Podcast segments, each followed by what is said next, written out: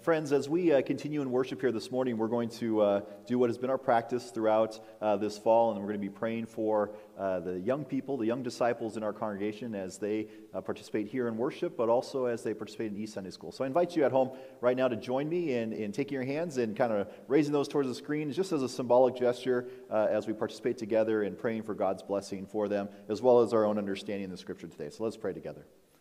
Lord, thank you again for life. Thank you for young lives as we celebrate once more your calling from generation to generation. And so for the young people of this congregation, the young disciples, we're grateful for them to be here in worship, for us to participate together in the things that we can learn together in your word, but also from each other.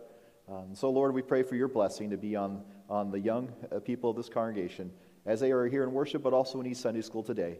Lord, may your Spirit move in them in such a way that they might understand the words they hear, and in understanding they might live those faithfully. And that's our prayer as well today, Lord, that you would use this word, this scripture this morning to speak to us, to renew us, to regenerate us once more, to prepare us for the journey ahead, whatever might lie ahead in this next day, week, or years ahead, Lord, that we might be prepared, and so that we too might live faithfully. And praise in Jesus' name, amen. Well, friends, this season I'm wearing 3 different types of glasses. If you participate in a Zoom call with me, you'll see that I oftentimes am wearing glasses, but if you just talk to me in person, you probably don't see me wearing glasses at all.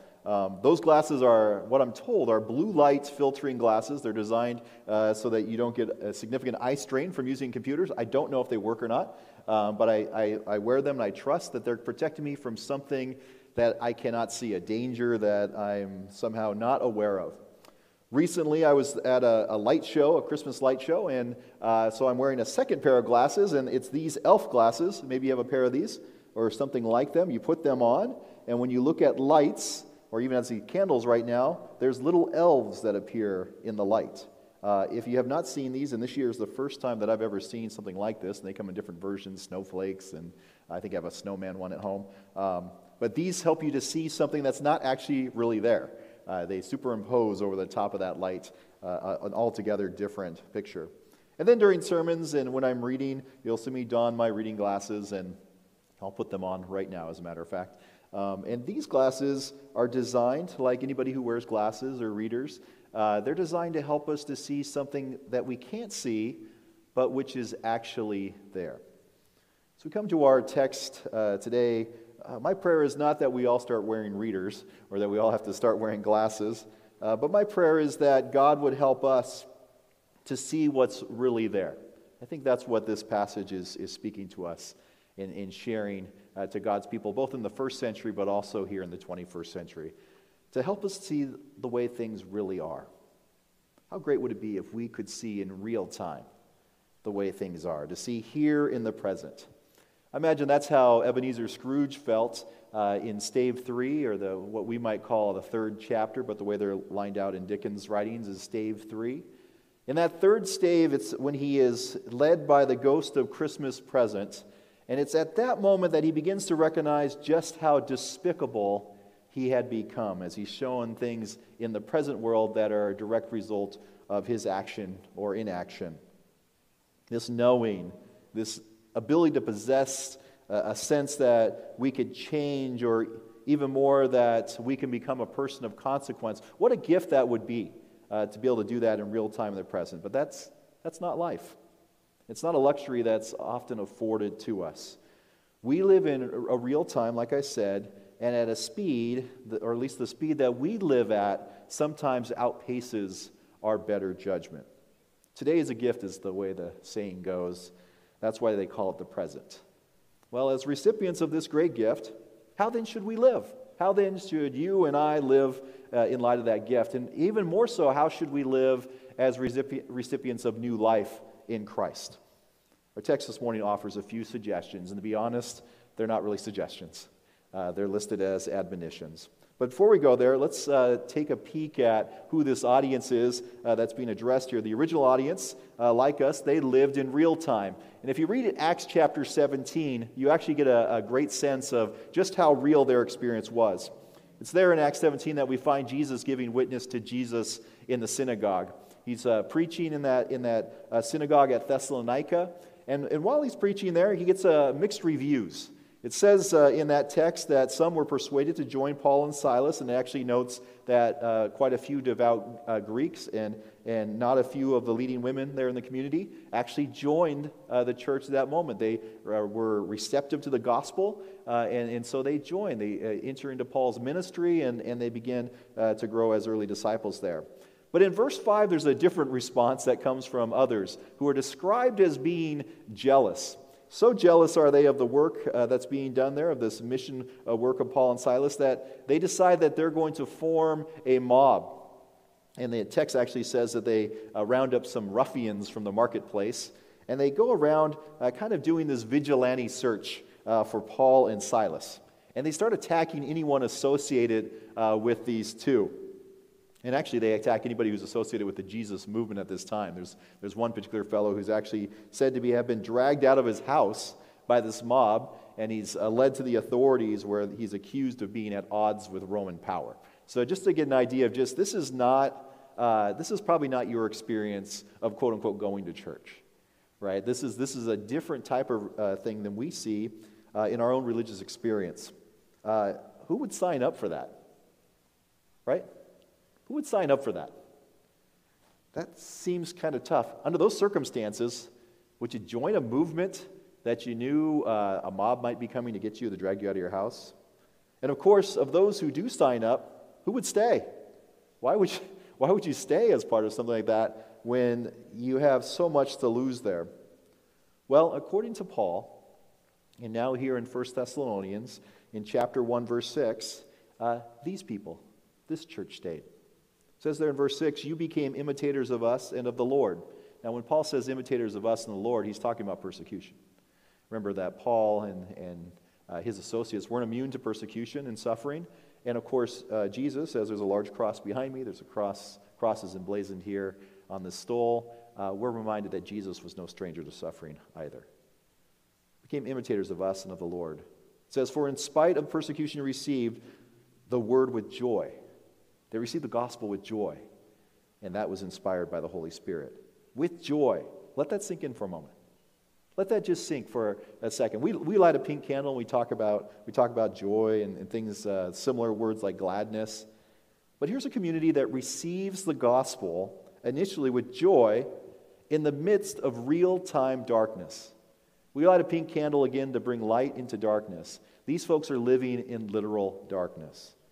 The old expression, the blood of the martyrs is the seed of the church, an expression that's been assigned to Tertullian, and there's been all kinds of interpretations about what that line has said, what it actually says, but let's go with the blood of the martyrs is the seed of the church. That sounds poetic.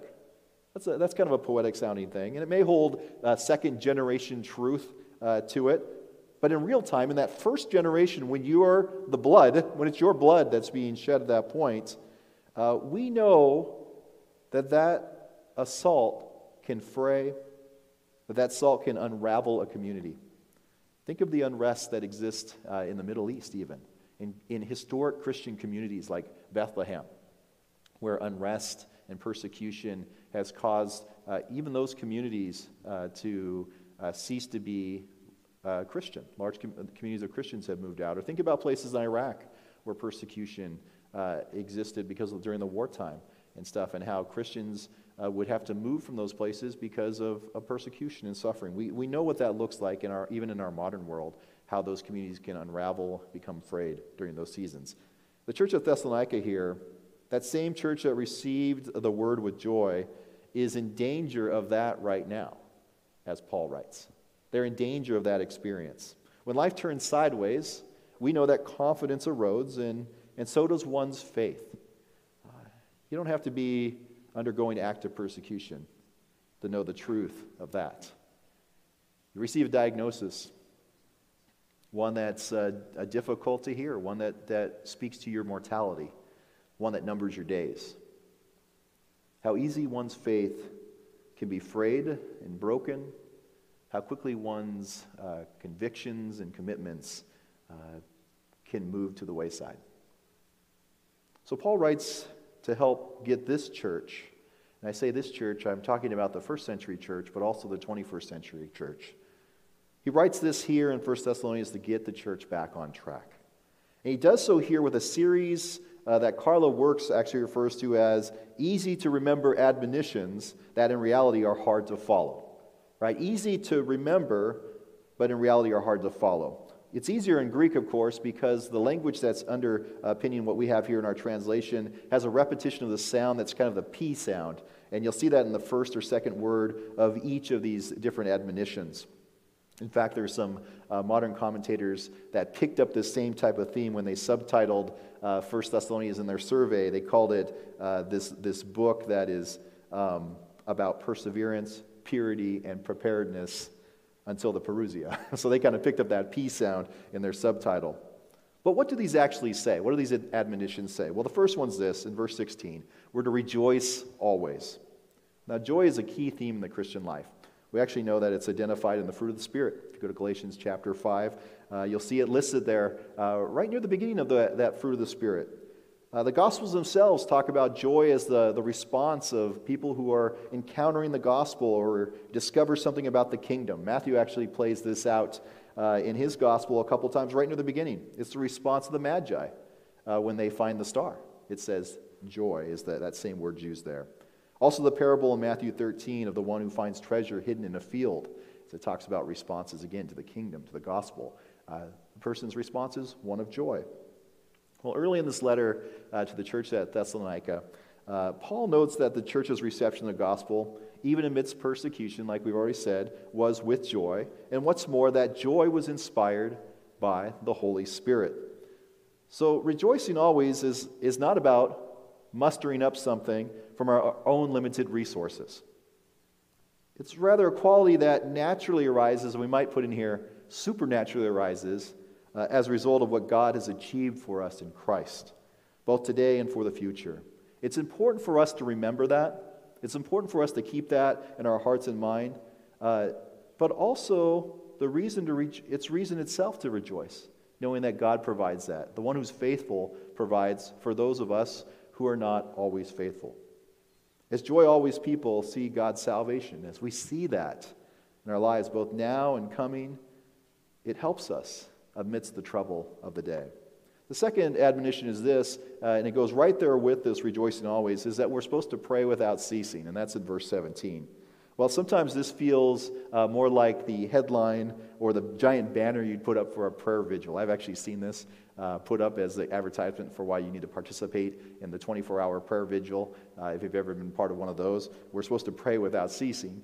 And to think of the idea of literally praying for 24 hours, for most folks, I think that ends up serving as a condemning voice for our own hurried or missing prayer life. I think it speaks to us that interpretation really doesn't help us get closer to maybe what God has in mind for us here. I think Paul is trying to say something different here. Instead, it's clear throughout Paul's writings that prayer was important. I think we need to recognize that. It was an important part of his ministry, an important part of his life. And this letter is no exception.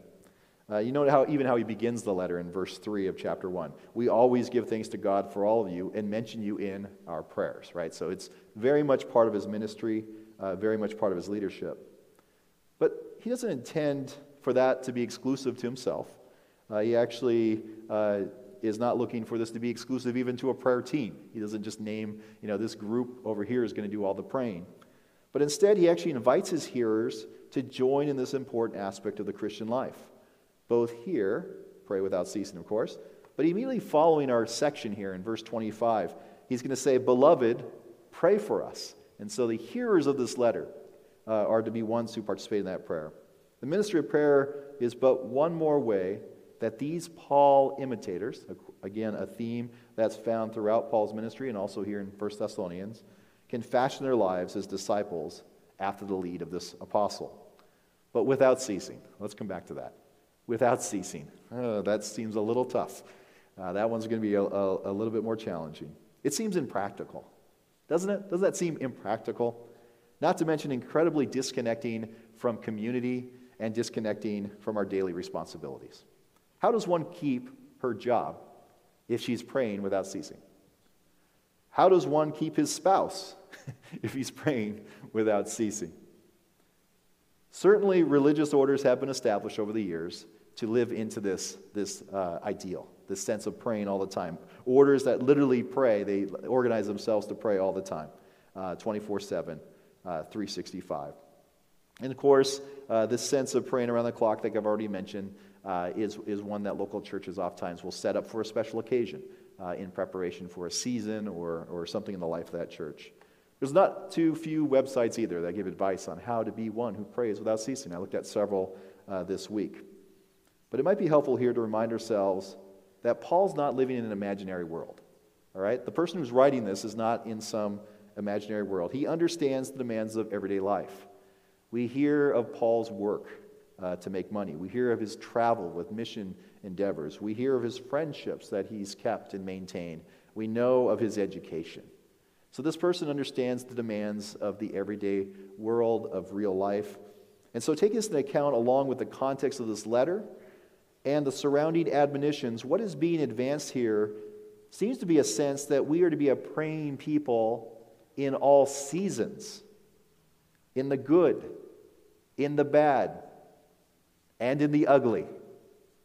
That Christians are called to be praying no matter what comes our way. There's a sense here that it's the quality of who we are as people. It's not a quantity question.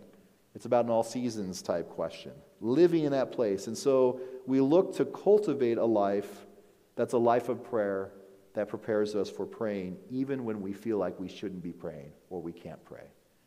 We're called once more to that. That makes a whole lot more sense when you think about what these Thessalonians were facing. These were people who had seen persecution. These were people who could name the martyrs. They knew them. They were their friends. They were their family.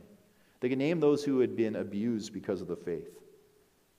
They could see people die who were part of their congregation. And they had an understanding that Christ was coming back soon, imminently, that return. And now they were wondering, but when? I thought that was going to happen. Maybe I was wrong. Their seasons had gone up and down and sideways and over and out. And Paul reminds them that they're to be a praying people just as much as they're to be a rejoicing person in all seasons. And so when we pray, we see in verse 18, the third admonition here, we're to give thanks in all circumstances. The reader having been charged to rejoice always, to pray without ceasing, and now to give thanks in all circumstances. This giving thanks requires a kind of vision, requires an ability to see the larger story amidst the present predicament. You're not going to give thanks in all circumstances if you can't see past the mud and the muck. It doesn't mean that it doesn't exist. It doesn't mean that we pretend like it's not there. But it's the ability to see something bigger. It's the ability to see even amidst persecution and suffering. And again, the person who writes this is not immune to those things. This is a person who's been beat up. This is a person who's been run out of town. This is a person who's had threats against their life because of the gospel. And writes to a community that understands those things all too well. But again, remember what Paul says in Romans chapter 8. The same person who's had these experiences, the same person calling you and to me to live into a place where we can be the rejoicing always type, the folks that pray without ceasing, the folks that give thanks in all circumstances, writes, all things work together for good for those who love God, who are called according to his purpose. Paul could see a bigger story. He knew in Christ there was something bigger going on, that God had not abdicated the throne, so to speak. That the salvation project had not come to an end. There's always reason to give thanks. Why? Because I know my Redeemer lives. Praise, intercession, and thanksgiving are what Paul calls for in these three. And he anchors them with a very particular line. He says, this is the will of God in Christ Jesus for you. In other words, this is the kind of people that God has called you and me to be. That this is how we are called to live. This is the kind of activity that we are to be up to. This is what we're to be about. He uses that similar language of this same kind of anchor about God's will for your life. He actually does that in chapter 4, verse 3, when he's talking about ethical behavior. And you'll note there that when he goes back there, he says, something that kind of speaks to us about the seriousness that he has in mind for admonitions that are connected with the will of God. He says there, whoever rejects this rejects not human authority, but God. So our three admonitions here, we might assume, because of Paul's use earlier, do not appear to be optional expressions in the Christian life either. Well, beginning in verse 19, Paul's going to transition to an additional set of admonitions. But this time he moves to the church as a whole. He looks at not necessarily our responses to God, but our collected responses to one another in worship. It's helpful at this point for us to note that the larger section that this passage falls in is one that talks about peace and trying to have this sense of peace established within the community. It makes a lot of sense when you see verse 12. It says, respect those who labor among you. Right? That's going to be a sense of trying to appeal to the peace of that community. Or even more directly when he says in verse 13, be at peace among yourselves.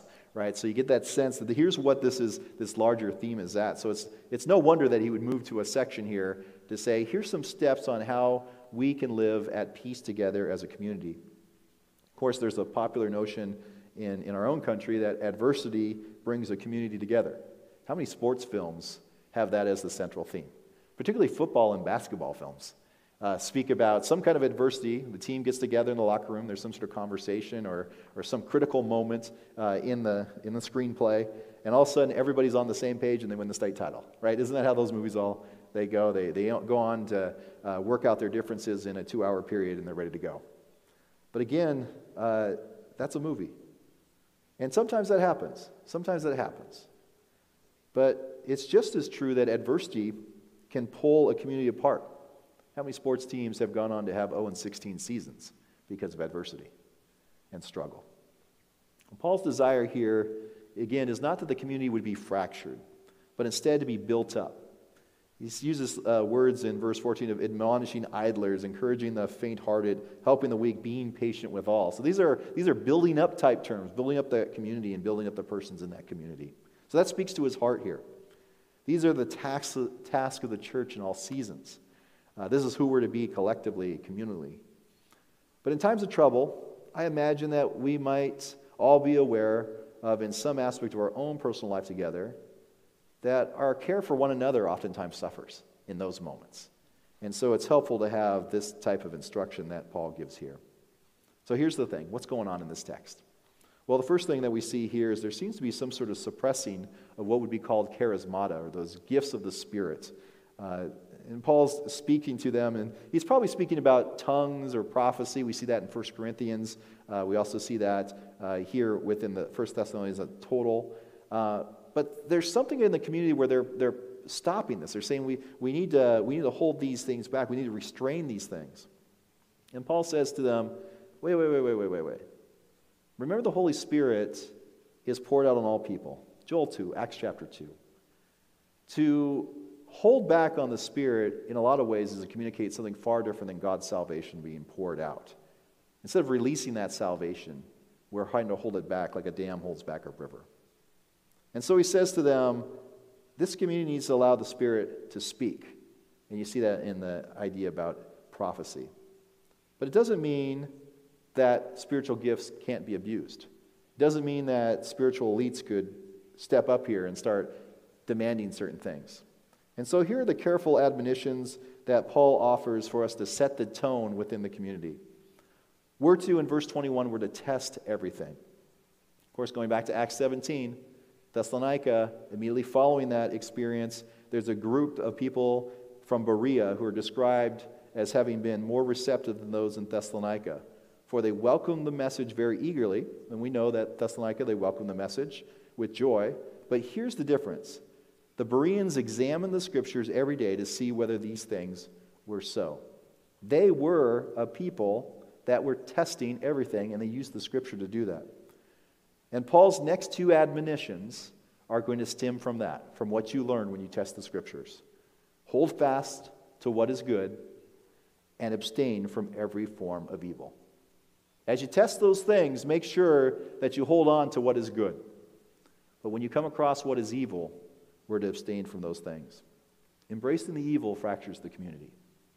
Embracing the good brings people together.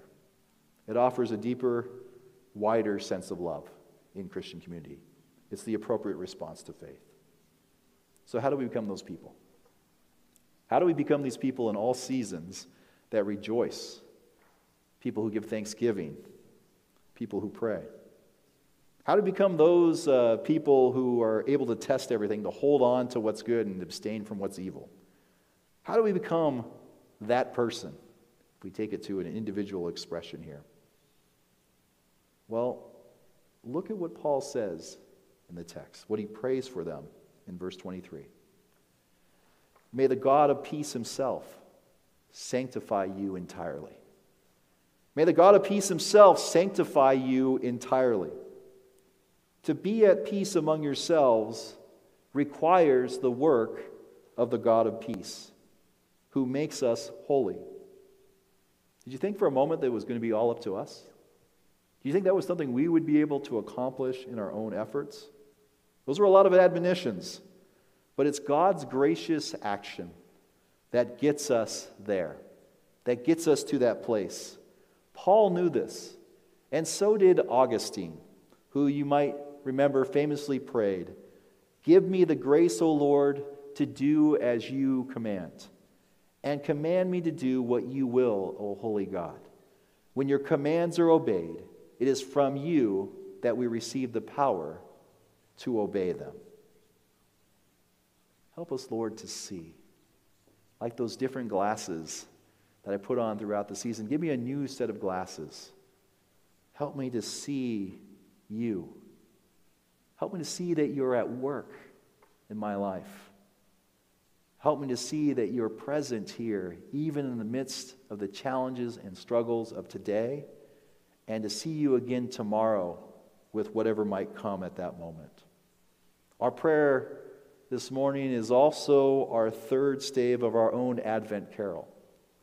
Our prayer is the matching prayer from Augustine, that we might have the power to obey God's commands, that we might not only have that power, that we might be faithful in that. Open our eyes, Lord. Help us to see that by your grace, we are being made ready, that this is really happening now, that God is really at work among us. Knowing that God is faithful, come, Lord Jesus, come. Amen. Friends, let us pray together. Lord, we thank you on this day once more for your word, that you continue to speak a good word to us in our hearts and our minds, that you're transforming people day by day, and you're transforming this community. Help us, Lord, to really embrace what is good. Lord, help us to appropriately test everything, to measure it by your word.